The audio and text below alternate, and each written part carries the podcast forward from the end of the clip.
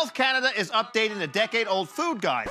Canada's new food guide. Long awaited update to Canada's food guide. Let's get Mikey. He won't need it. He hates everything. It's rude. Come on. I mean, what would happen if I ate nothing but McDonald's for 30, 30, 30 days straight? It's the diet you've all been waiting for. Hey, so you're interested in starting intermittent fasting? The keto diet, it sounds like the magic formula. The environmental impacts of the food system are daunting. It's responsible for about a quarter of our greenhouse gas emissions. What we're going to try today are the first thin slices of steaks we have produced in a lab setting. Is it just us, or do you find yourself overwhelmed with all the information out there about what, when, and how much you should be eating? We all know that we should eat a healthy, balanced diet, but what does that really mean in practice? It's definitely not as easily done as it is said. When you're stressed or have a lot of work to do, or are just tired, it's much easier to just simply pick up something or order in. On the other end of the spectrum, there seem to be an increasing number of people who are taking their nutrition to the other extreme with strict diets that cut out all sugar or involve fasting. Today, we're going to explore different aspects of nutrition and diet, including common misinformation and evolving recommendations for a general healthy diet, released in Canada's new food guide just last month. We're also going to talk about some of those interesting diets that we seem to be hearing more and more about, like the keto diet or intermittent fasting. Finally, where's the future of food going as we continue to learn more? Have you heard of meatless meat or nutrigenomics? Don't worry, we've got you covered. Hi, listeners. I'm Grace, and welcome to Raw Talk Podcast's 55th episode.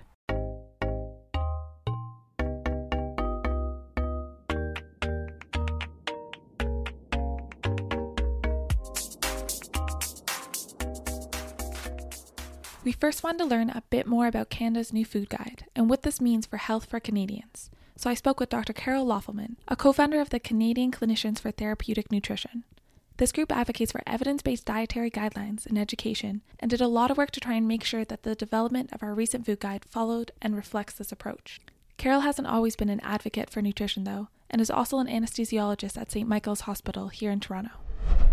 I myself grew up in the 80s in school where we learned the Canada Food Guide, and I went to medical school in the 90s where we learned the Canada Food Guide. And I tried to apply the Canada Food Guide to my own life and health. And um, there was a point where I was trying to shift some baby weight, and the baby was four years old, so it didn't really qualify anymore. But uh, I went to the medical literature and I read the um, most recent reviews and what should be done. And indeed, it said you should eat less and move more. So I tried doing that and I did a lot of extra exercise and I did further cut down fats as they said that I was supposed to do. And instead of losing weight, I put on weight. And I had a lot of hunger at the same time because exercise makes you hungry, you work up an appetite.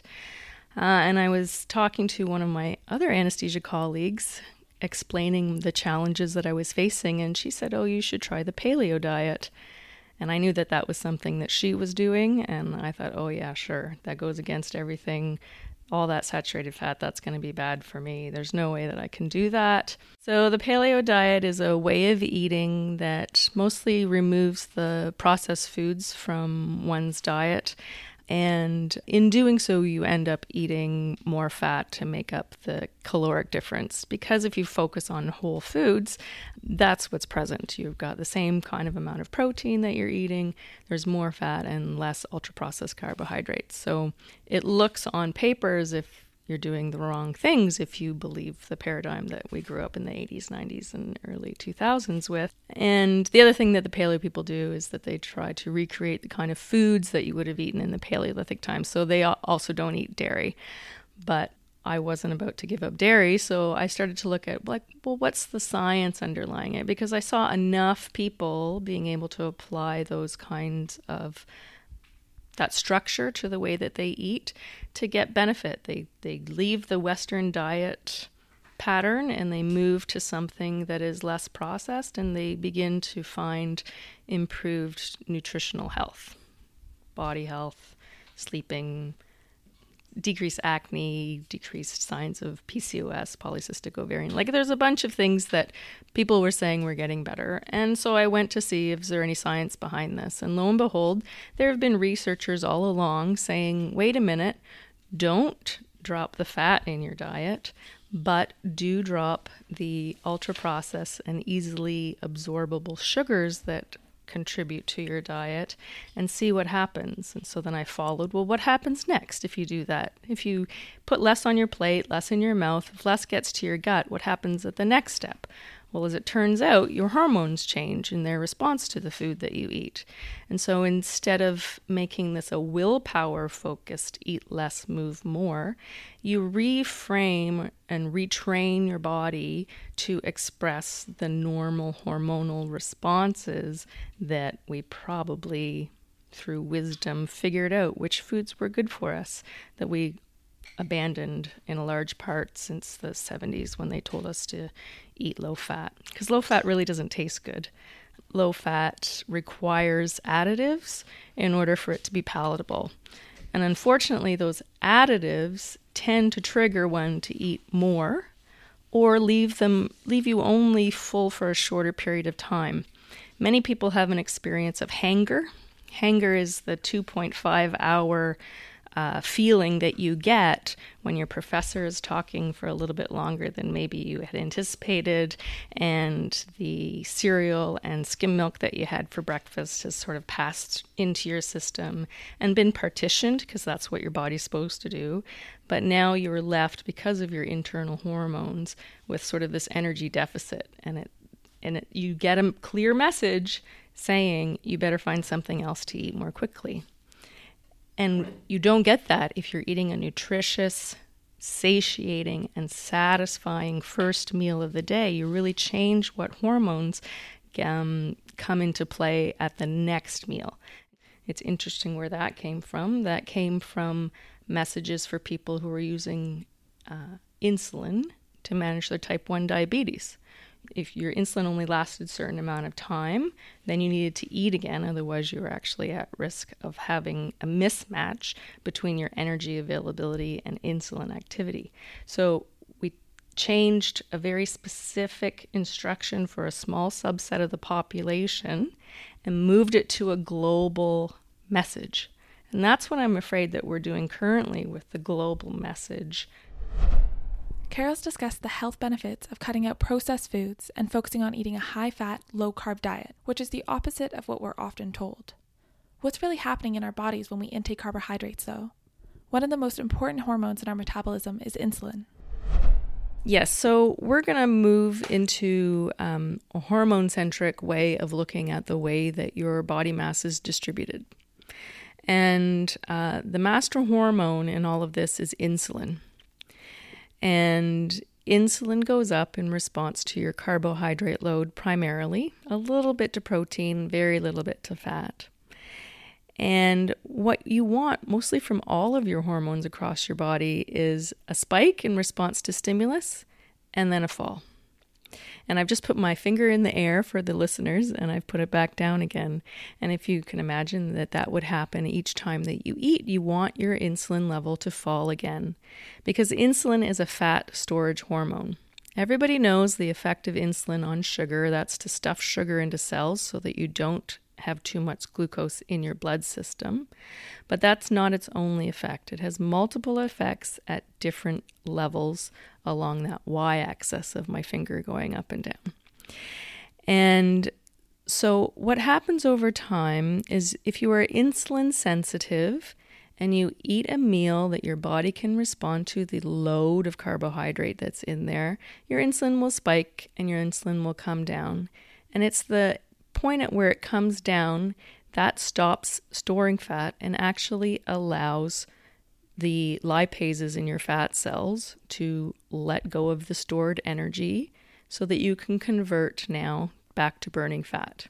Because most people's metabolic rate is completely covered by aerobic processes which run on fat through your mitochondria. It's not a glycolytic life that we're leading as humans uh, unless you're sprinting, and you can only do that for very short amounts of time. What happens though is if your next feed, if you think about that falling insulin level, if your next feed comes too quickly, you eat a donut at the first meeting of the day, your insulin has to respond again. So your pancreas has to sense the sugars coming by, let the insulin out to again decrease the amount of sugars in your bloodstream because the amount of sugars in your bloodstream is the thing that we're trying to keep in a very tight homeostatic um, um, amount, area, or numbers. And if you never got to the point of where your insulin fell, then you've just stored and stored. So you've got two storage episodes with your two feeding episodes and have never released. If that happens again, if that happens again, and if that happens again, now your baseline insulin never gets to the point of decreasing enough to allow the lipases in your adipocytes to release your other alternative fuel, your resting fuel. Now you're running on the fuel that is supposed to help you run specifically. And when that goes through your mitochondria, you actually make more reactive oxygen species, not so good for inflammation. It says at the cell level to become insulin resistant. So, like, we have lots of fuel in this cell now. You can save it for something else. We don't want it here. And as that happens to each of the different tissues, and that will happen at different amounts, and again, different levels on the y axis of, of insulin, you end up having this storage only and a resistant response at the cellular level. So if you keep doing this over and over and over again, and it's easy to do in the Western food environment, if you have a low fat cereal with some low fat milk and some juice, thankfully juice is out of the Canada Food Guide now, so hopefully nobody's having juice. But if you walk down the street, there are lots of juice places that are open commercially that don't look empty when I walk by them. So people are still drinking this. We can say one thing, but people's behavior and what drives that behavior is pretty interesting, but people's behavior is different. If over time you keep your insulin level high, you have hyperinsulinemia. Your insulin resistance is high, you need more released over time and more tissues become insulin resistant. So, when you look now at research, there's insulin resistance of the brain, insulin resistance of the bone, of the synovium, of the kidney, of the liver, of the fat cells. And then what do those fat cells do? They get overstuffed. They start secreting their own cytokines. They start changing the chatter between uh, your fat and your muscles. Muscles have their own signaling um, molecules. So, muscles have their own signaling molecules, myokines. And you change the way that your body runs. And you change it away from a fat burning mode. So you're now you're reliant on sugar. That changes your behavior. You're you can't access it. You become hungry. You eat what's available, walk down the street you're going to have that same stimulus again. So, the really the Western food environment seems to be the vector of these diseases. And because insulin receptors are on all those different tissues, they all display abnormal phenotypes. Which one you display as outside disease depends on you. So there are some women who in their teens will already have polycystic ovarian syndrome and that is related to hyperinsulinemia. We have cystic acne, hidradenitis suppurativa, that's another skin condition, affects both men and women. These are not diseases of old age, which used to be called sugar diabetes, right? Your grand great grandparents, they would build up over time. So their insulin spikes kept going, their tissue insulin resistance, which does seem to increase as you age, would start to add up, and you would see people develop these diseases in their 60s and 70s. We have teenagers with type 2 diabetes. To learn more about the changing hormone levels and our body's response to carbohydrates, James sat down with Dr. David Jenkins, who created the glycemic index. He's a university professor at U of T and a physician scientist at St. Michael's Hospital in the realm of nutritional sciences. His research focuses on the relationship between food and diabetes and cardiovascular diseases. Could you tell us what exactly is the glycemic well, index? Well, it's simply looking at the degree to which the blood glucose rises after a meal, rises and falls after a meal. In other words, the hump in blood glucose that you get after a meal. Do different foods produce different humps? Does all carbohydrate produce the same hump? And if so, And if they are different, can you standardize it? So all we did was standardize the postprandial rise in, and fall in blood glucose over a two hour period for normals and a three hour period for diabetics. Uh, we standardized it against initially glucose, but that was really not very palatable. So I've preferred to have a standard white bread, which gives a, a pretty similar um, blood glucose response, always on the glucose scale. On the glucose scale, white bread is usually 71.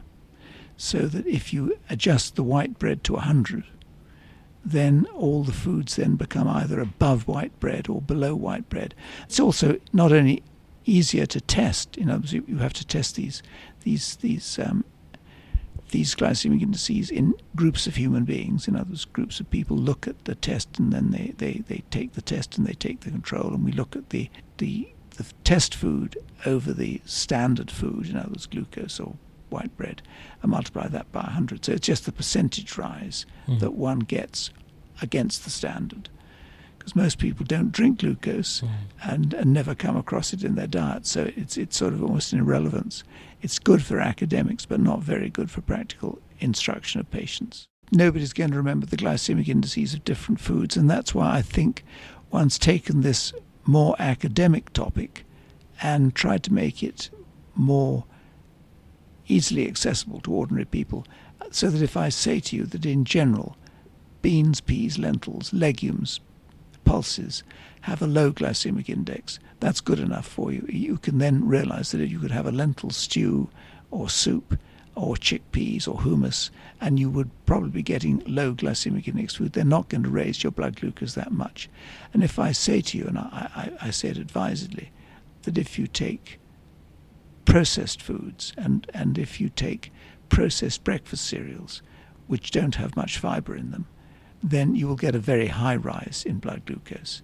And if you take something like potatoes or rice, on average, they will be just about the same as bread, perhaps a little bit lower for some.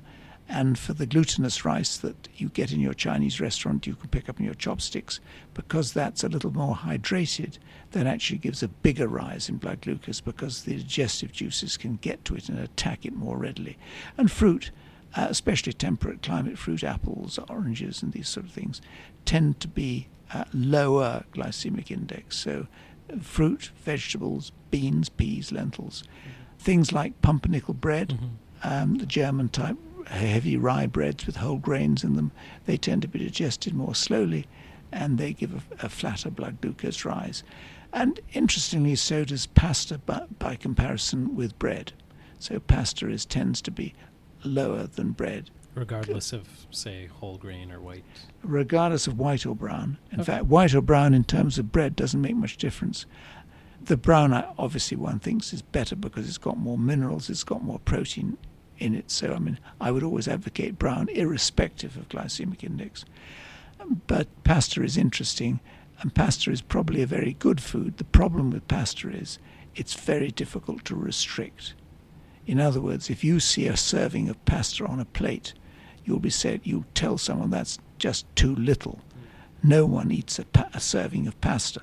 So you eat two or three or four servings of pasta at one go. So that's where pasta's got the bad name. It's not because it, it's a bad food; it's a good food, but it's it's just too tasty. Right. Now you mentioned the benefits of legumes earlier, and just context in this room where this quite a bit of cans of cans of peas. Well, we try and make sure that patients, when they go away, they, they, they take some with them, okay. just to to educate them. Basically, go and take right. some, go and try them, because many people have never eaten beans and peas and lentils. They they think that's just prison food.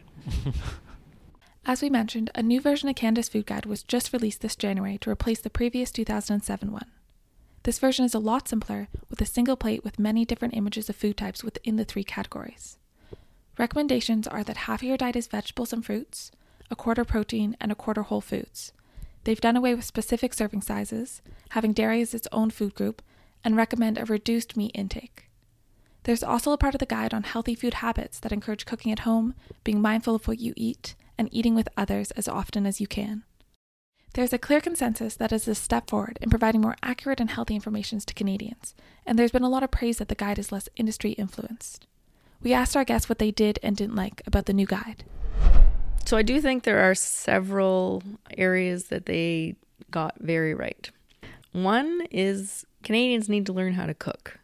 We have lost generations of um, people to easily prepared meals, which are often food based, not whole food based. So, if more Canadians knew how to prepare a simple, nutritious, uh, nutrient dense meal, that would go a long way already in reclaiming the sort of kind of diet that sustained us for millennia.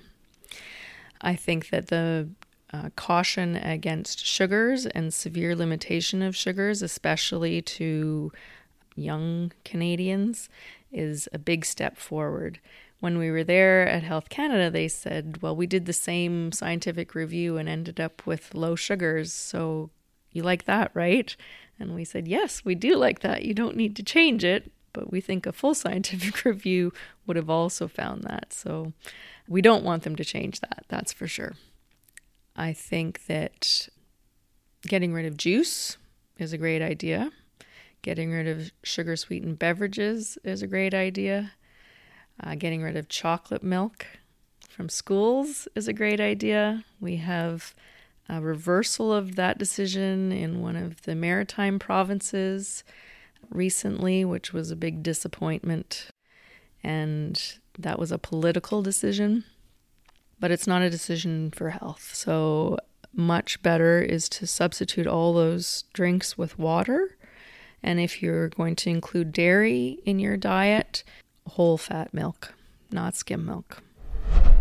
With the release of the previous 2007 food guide, there was also an Indigenous specific food guide released for First Nations, Inuit, and Metis. The main differences between these were the presence of more traditional meats and foods such as bannock. The new food guide is considered a step forward because it acknowledges the social, cultural, and historical factors that can affect Indigenous people. It includes an emphasis on including culture and food traditions in the recommendations for healthy eating habits. There is also talk of plans to create more distinct food guide versions that are resource specific to geographic region, as well as translated into local Indigenous languages.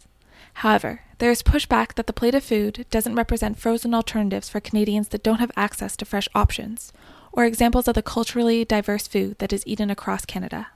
Carol talks about the importance of this and acknowledging that Canadians come from diverse backgrounds. Also, if you want to hear more about Indigenous perspectives on health in general, take a listen to our recent episode, number 53. We think that their messaging on traditional foods for the Indigenous population is excellent. I think that in addition to the lost ability to cook those foods, the lost cultural aspects that came along with that, the procurement of the foods, the um, sharing of the foods. I think that a move back towards that would be great. But each Canadian comes from their own cultural heritage of way of eating. That I think if you went back and looked at what made your great grandparents healthy, if you were to adopt something like that in the Canadian context, then you'd probably find yourself either staying nutritionally healthy or moving back towards health. Eating with others, being social, um, is a really good thing. So they have chosen a single dietary pattern of eating and are trying to apply it to the whole population while we have evidence that the current population, approaching 88% of us, already can't tolerate the amount of carbohydrate that's on that plate.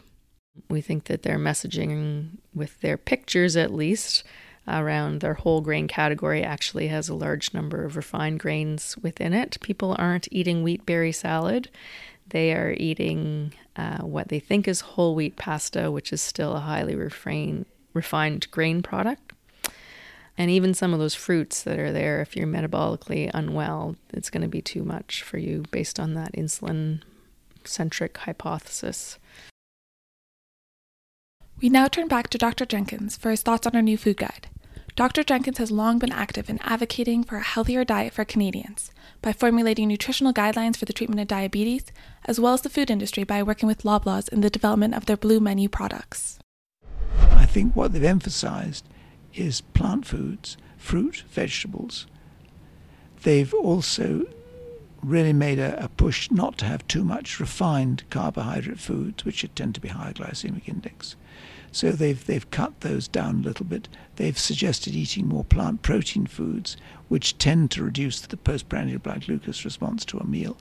So in a way, what they've done is they've been a little bit more specific than previous guides in making a diet more low glycemic index than one would have got normally. And I think what they've done too is they've done a responsible thing in really emphasizing the plant food component of your diet, which is new. And they've had a certain amount of flack, obviously, from the Canadian Meat Council and the dairy farmers. Uh, they've obviously objected to the fact that they have been, as it were, downgraded in terms of importance. But I do think that that was not an unexpected move. It's happening internationally, and Canada's simply going along with what is the science internationally. It's not sticking its head in the sand, as it were, and still doing what it was always doing. But always when there's change, some people get distressed, and one, one feels sympathetic for the people whose jobs uh, may be uh, in jeopardy. I think that that they went as far as you can go. I think one can only do these things incrementally, and I think they probably thought that making their first statement you should eat more fresh fruit, vegetables, whole grain cereals, legumes, and concentrate on plant proteins. That was a big departure from the previous, and I think so. It's uh, I just hope, and they do have one sentence, which I would like to have been two or three sentences. They have one sentence talking about mentioning the word environment actually in the in the food guide. And I think that's important because I think other nations have been doing that. And I think Canada will have to step up and this is one of the one of the concerns that, for example, the beef industry may be responsible for 14% of, uh, of greenhouse gas. It's one of the major agricultural contributors to greenhouse gas emissions. So, again, uh, these things have to be understood. The release of the new food guide comes at a critical time as chronic diseases such as type 2 diabetes and cardiovascular disease that can be prevented or greatly reduced by proper diet become more and more prevalent. Right now, 57% of the calories of teenagers in Canada come from ultra processed foods. So, if you eliminate those foods, and they did this in a randomized control trial in, in teenagers who had fat, signs of fatty liver disease, if you get rid of the ultra processed, not even go very low carb, they still let them eat things like bagels, but they didn't let them have pop you can see reversal of these conditions. So, what's great is that your underlying evolutionary heritage, what you have gotten from your great grandparents, is just waiting to have the right nutritional signals presented to you, and then you can respond. It can't all be as simple as that. People are also looking at the microbiome changes that happen. They're discovering new communications between your gut and your brain, to, between the neurotransmitters that are made from your gut and end up affecting your behavior in your brain. It's exciting that negative consequences from poor diets can be reversed with a change in behavior and food choices. Carol told us more about her experience with how high fat, low carb diets can be helpful for improving health, and how her advocacy work with Canadian clinicians for therapeutic nutrition is making an impact. But I do see enough times and enough evidence that this sort of approach can be a therapeutic, very powerful tool for people. And Canadians are doing it right now with or without their physicians. And so, as part of my um, outreach, I guess, my advocacy is to create capacity within the Canadian healthcare providers. And as such, we created Canadian Clinicians for Therapeutic Nutrition, providing a space for people to really question our training, question the current paradigm, and see why are my patients getting better not following what I learned. Everyone remembers back to their first week in medical school where they say 50% of what you learn is incorrect in medicine. And you just need to know if you only knew which 50% that was. Well, this is a big part of the 50%. And if we can do a course correction, if we can put people on a different path and say, it's okay to try this, I will follow you as you do this, that's very empowering for patients. And as I said, there's a large movement out there of people who are doing it, and they want physicians to be there and supportive of them in trying this. So we're supporting each other in trying to um, look critically at the science and apply or teach our colleagues about this new sort of insulin centric model, hormone centric model, get away from the eat less, move more model and see why it didn't work and see what are the limitations of this as well. It's there are some people who can remain insulin sensitive and they don't get that insulin resistance no matter what they eat. We all know those kind of people. But even those people as they age sometimes get have be thin on the outside, fat on the inside, cytokine storm from their belly fat, and that sort of thing. But anyway, it's not for everybody. There's estimated 12% of the people who don't need this. So, what was the process like to create the new food guide? Were decisions about what was considered healthy informed by scientific evidence? We tried to impress upon Health Canada and the MPPs, or, or sorry, MPs, that if you do good science, you'll get good policy. And good science means looking at studies. And we compared that to what they did, and that was to read reports. They read reports about the dietary guidelines for Americans, and they compared Canada's message and their message. And if it matched, they declared that strong evidence. But that's not going back to primary studies. Then they did the same thing for the World Health Organization. And what we think a better way would be to do a large systematic review using the accepted ways of studying other studies rather than the reports of other um, other groups. And um, we want it to be done by people who have very little skin in the game. So it will be best to have people who are trained in epidemiology but really hadn't done any nutrition work up until this point because we think that there are some possible biases that can change the questions you ask. And so when we look at their scientific approach, it would be considered non standard. And we just ask that it would be more standard and more rigorous. It's like this because this is how we always we have always done it. I think there are some um, influential people who didn't have any problem with the last round because it worked for them. Uh, it worked for their blood marker of interest that you can change someone's LDL, LDLC, which is a calculated value in Canada. That's a lipoprotein that carries cholesterol around your body and changes a lot with diet. And so we have had a focus on that. And even our current one is that's the only biomarker that's mentioned in the food guide. And those other hormones changes that I talked about is not mentioned. And the probably stronger markers like triglycerides and HDL, the good cholesterol, they show better improvements with the kind of diet that I've just been talking about as well. Carol expanded more on why perhaps the process that Health Canada used wasn't as thoroughly scientific as we would hope. Why we might end up with the food guide that we have just from earlier. So I think rather than a scientific document, this is a political document. I think that uh, Health Canada, while well intentioned, did not have the people power, the time, and the finances to do a proper scientific review.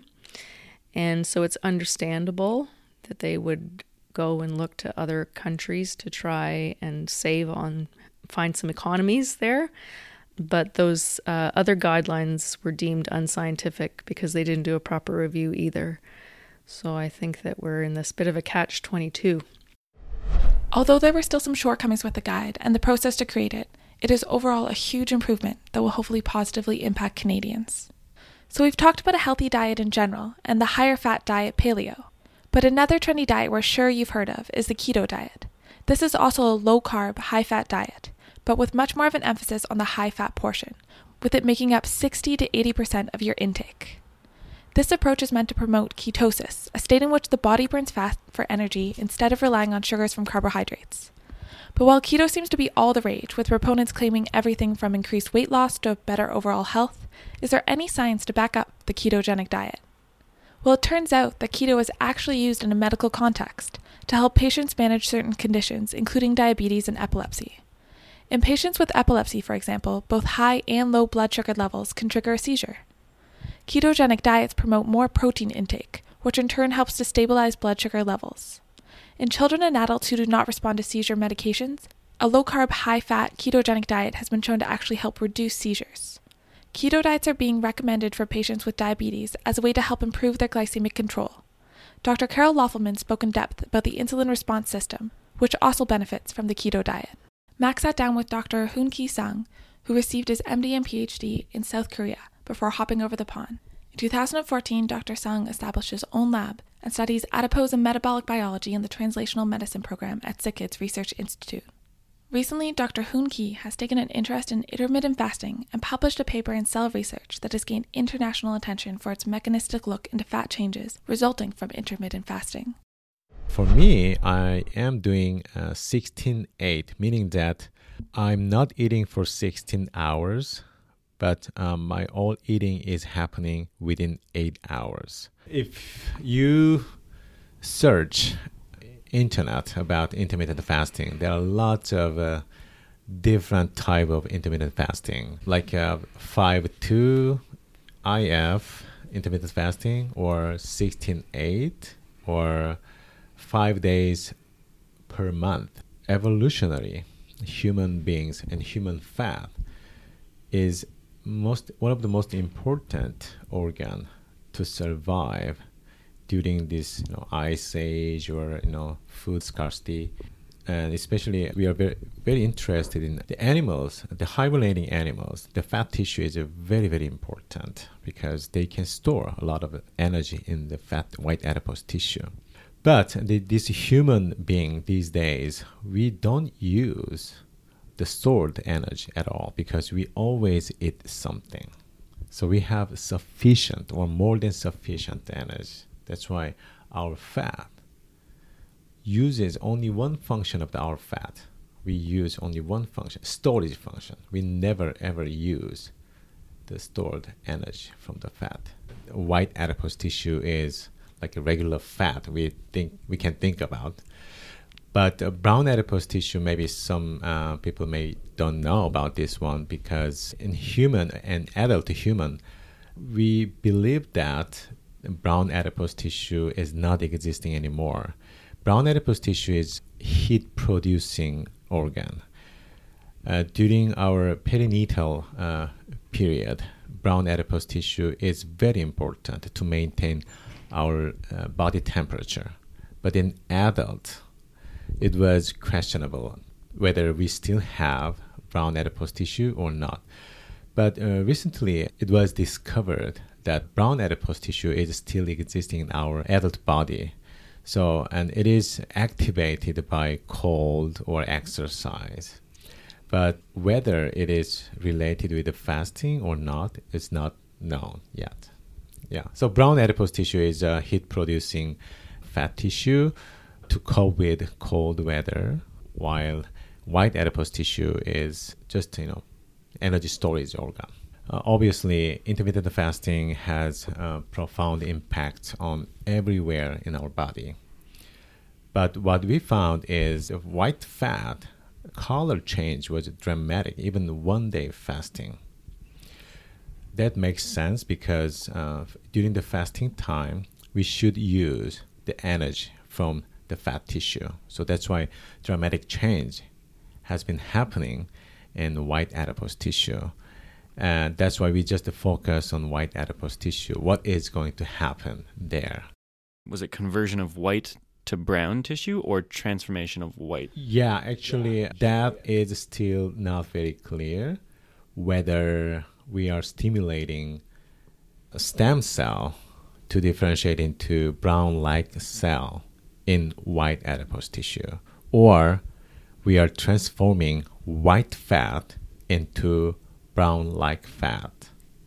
So here I'm saying brown like fat because this brown like fat is different from brown fat. They are in white adipose tissue, but they look like brown like fat, brown fat. That's why we call them beige fat. Uh, when we did an isocaloric study, because you know there is another type of a diet program like a calorie restriction, but our aim is you know without calorie restriction, whether just the eating pattern change within a couple of hours, can have a calorie restriction like benefit or not. So that's why uh, you know when we did an animal study, we fast animal for one day, but the other two days they are uh, eating whatever they want. So actually, then uh, they compensate uh, the eating the amount of the food for two days. Then it was almost the same amount of uh, three days of free feeding animals uh, food intake amount. So that's why without any calorie restriction, we have some metabolic benefit. Additionally, a recent paper published in Cell Metabolism looked at the relationship between fasting and the circadian rhythm, our body's natural clock. They actually specifically tested whether circadian uh, rhythm dependent fasting is better or not. The paper actually say that it is totally independent, circadian rhythm independent, but fasting dependent benefit is existing. So meaning that maybe uh, regardless of a circadian rhythm, maybe fasting itself is actually getting some benefit, or fasting itself is actually dominating uh, or override the circadian rhythm. Dr. Sung also talked about some limitations or adverse effects of intermittent fasting, things often not highlighted in the majority of internet literature. We also observed some sort of adverse effects of intermittent fasting for example, what if we stop? We found that there is yo-yo phenomenon. If you stop intermittent fasting, the body weight gain is sometimes going up very quickly. But it is also very important how, why this is happening. So then we can provide much better way of uh, you know, diet program. Running off of that, Dr. Sung also spoke to why looking at IF resistant models are interesting the state of the IF field, and where he thinks IF is going in the future. We use some genetic models, genetically modified uh, diabetes model or obese model. Sometimes uh, intermittent fasting fasting didn't work for them, but we found that there is some different benefit from that uh, model. So that's why uh, we are studying more tissue, different tissue, as well as uh, different model, but also potential adverse effects as well. You know, if uh, we can figure out that issue why it didn't work, then maybe we can actually develop some new drug target or new method of intermittent fasting or combination of drug and maybe exercise with intermittent fasting.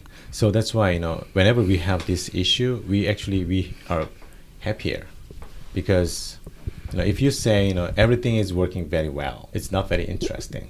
Sometimes we don't see huge benefit, then we are very curious why. Genetic, genetically modified model, ob/ob mouse model, so which is a leptin deficient animal model. So they are very, very obese, they are very diabetic. So it didn't work.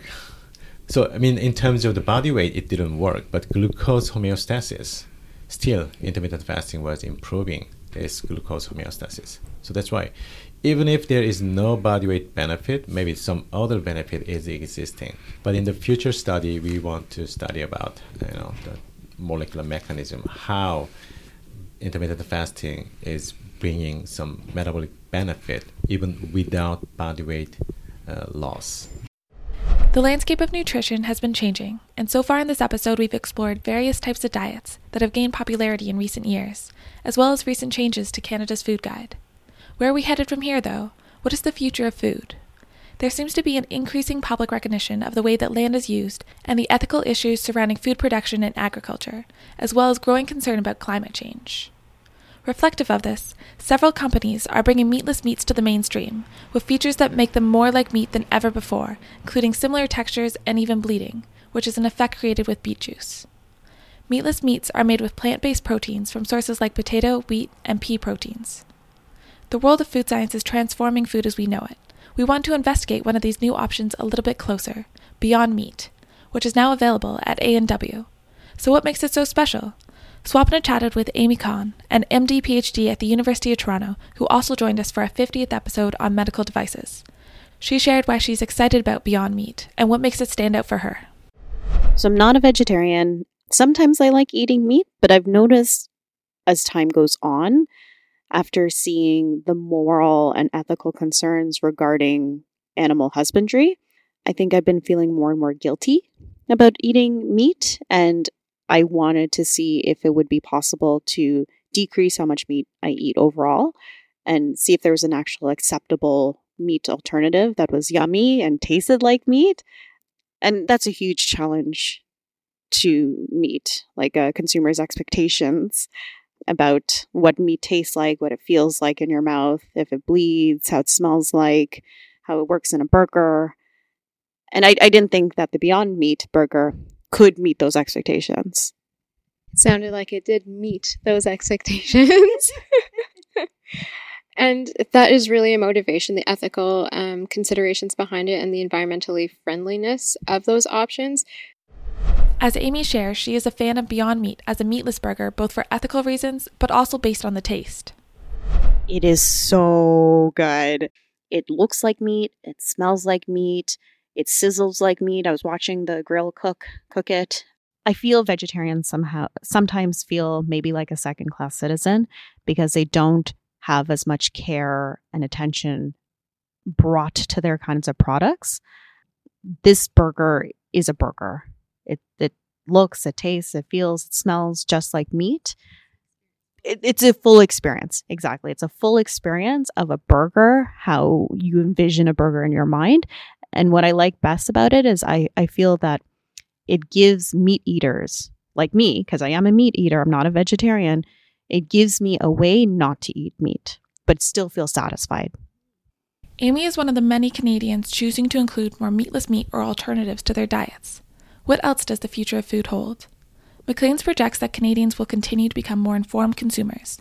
The way that we access food will continue to blur the line between grocery store and restaurant, with the upswing of a variety of different delivery trends, and that we'll see a continuation of a growing market for greater choice and more individualized options. A National Geographic commentary touches on the possibilities of gene editing, edible packages, and the innovative greenhouses changing the way we grow and consume food. Another direction we see is nutrigenomics. But what is this? Nutrigenomics is the idea of a personalized diet tailored to your very own genome. Swapna sat down with Professor Daiva Nielsen, who is an assistant professor at McGill University School of Human Nutrition, to learn more. So, nutrigenomics is the science of how individuals respond differently to the foods that they consume, and it can encompass two components. It can really be how you metabolize nutrients differently depending on variation in your genes, but it can also be how the foods that you eat affect the expression of your genes and how that can influence your physiology and health outcomes. Why would we want to tailor our diets to our genome? It's a great question. And actually, there's some debate on that in terms of who would be able to feasibly have access to their genetic information because right now we're not at a time where people are routinely being tested to learn about their genetics. But we do see the availability happening more through consumer genetic tests. People do have the option of learning about this, um, but they do have to pay to, to have that testing done. But there is some some evidence that tailoring the diet to an individual's genetic profile could have some health benefits. And there's some nice examples, for example, caffeine metabolism, sodium response, saturated fat response, how the, the genetics really do make a difference in how someone will respond to those components of the diet. And so there could be a health advantage in knowing that and, and kind of restricting either your sodium or your, your saturated fat or caffeine if you know that you would do better uh, to restrict those components of the diet. But also, I think that nutrigenomic research can reinforce some public health messages around nutrition. So we we know in general people shouldn't be con- over consuming sodium or saturated fat, and people should be mindful of caffeine. There have been some initial studies that have not really supported that there could be more favorable effects of tailoring the diet to the genome than just sort of following general healthy eating recommendations, but there are some limitations to, to some of the previous work, and so we really need prospective studies where you you know the genome in advance, you put people on a specific diet, and you follow them over time to look at the the outcomes and their health status. And uh, those studies are, are just getting underway. There is a study happening uh, here in Canada, in in London, Ontario, of the success that individuals will have with weight loss if they follow a, a DNA based diet plan versus a, a, control diet that's not tailored to the genome. So I'm quite interested to see what the uh, outcome of that study will be. Um, so it's there's still more research to be done to really understand the the benefits of tailoring at the genome level. But an individualized diet, it, it doesn't necessarily have to be tailored to genetics. You can individualize a diet based on current health status, based on current nutrient intakes. If you know that the nutrient profile of someone's typical diet is lacking in certain ways, you can individualize based on that that information. So there's there's many different ways you can individualize a diet, and um, I do think that we will be seeing revolutions in in dietetics and diet recommendations that factor in a lot more individual factors. It doesn't need to just be genetics. I, I think we're going in that direction eventually, uh, but there's still some work to be done with with the genetic content. But you can individualize on a number of variables, and I think that's becoming more popular. So, something else that I wanted to ask you was what does the Israel 21C study tell us? And as we learn more about the field of nutrigenomics, are we finding that what we know about nutrition, for example, how our bodies respond to ingesting sugar, is really just a smaller part of a much bigger picture? The, the Israel 21C study is really fascinating. I think that was just such a cool investigation, and the findings that came out of it are so fascinating. So, for anyone who's not familiar with that study, uh, it was uh, an investigation of a lot of phenotypic individuals, uh, a lot of sorry, inf- a lot of phenotypic information on individuals in terms of their their body weight status, their health status, their dietary intakes. They did continuous glucose monitoring on those individuals for a week, so that's every five minutes you get a glucose reading of the blood sugar levels. So a lot of data, and they used um, very advanced computational methods with machine learning to try and understand relationships between all of that data they had collected and how someone's blood sugar would respond. Um, and so they were able to identify uh, foods that, that these uh, research participants responded to differently. And, and in some cases, or I guess in most cases, meals that were very similar there were different responses at the individual level, and it could have been due to many of the variables that they had in their algorithm, whether it was due to microbiome differences, physical activity differences, they even considered sleep. Um, in the paper, they talked about how even for the same person eating the same food, depending on how much sleep or how much physical activity they had done before they ate those foods, that would impact their blood sugar response afterwards. So there's so many moving parts. It's a, a lot of complexity to really study how someone responds to something that they consume. But it, it did show that one size does not fit all, and people respond differently to the foods they eat. So I think in nutrition, we're in a really exciting time to understand at a finer grain level how people respond to foods and how you can really try to increase the health benefits of a, of a nutritious diet for individuals. It will be a challenge because it's not, even if you have the perfect diet, tailored for that specific person. There's no guarantee that they can or will follow it. There's sort of economic reasons to consider, there's the food supply. So there's sort of a lot of effort between multiple players that will will happen i hope for the future of food to have all these different these different variables considered and help people maintain and, and achieve a healthful dietary pattern Looking forward, the future of food is in our hands as consumers and leaning towards more choices, including ones that are ethically and environmentally conscious, together with increasingly individualized diets. We hope you learned as much as we did about the direction Canada is taking for nutritional guidelines and the mechanisms underlying diets such as low carb, high fat, and intermittent fasting, in addition to their advantages and disadvantages. Special thanks to our episode team, James, Swapna, Amber, and Max, who was also our audio editor. We'd love to hear what you thought of this episode. Send us an email or tweet us at Raw Talk Podcast. And until next time, keep it raw. Raw Talk Podcast is a student presentation of the Institute of Medical Science in the Faculty of Medicine at the University of Toronto. The opinions expressed on the show are not necessarily those of the IMS, the Faculty of Medicine, or the university. To learn more about the show, visit our website, rawtalkpodcast.com, and stay up to date by following us on Twitter, Instagram, and Facebook at Raw Talk Podcast. Support the show by using the affiliate link on our website when you shop on Amazon. Also, don't forget to subscribe on iTunes, Spotify, or wherever else you listen to podcasts and rate us five stars. Until next time, keep it raw.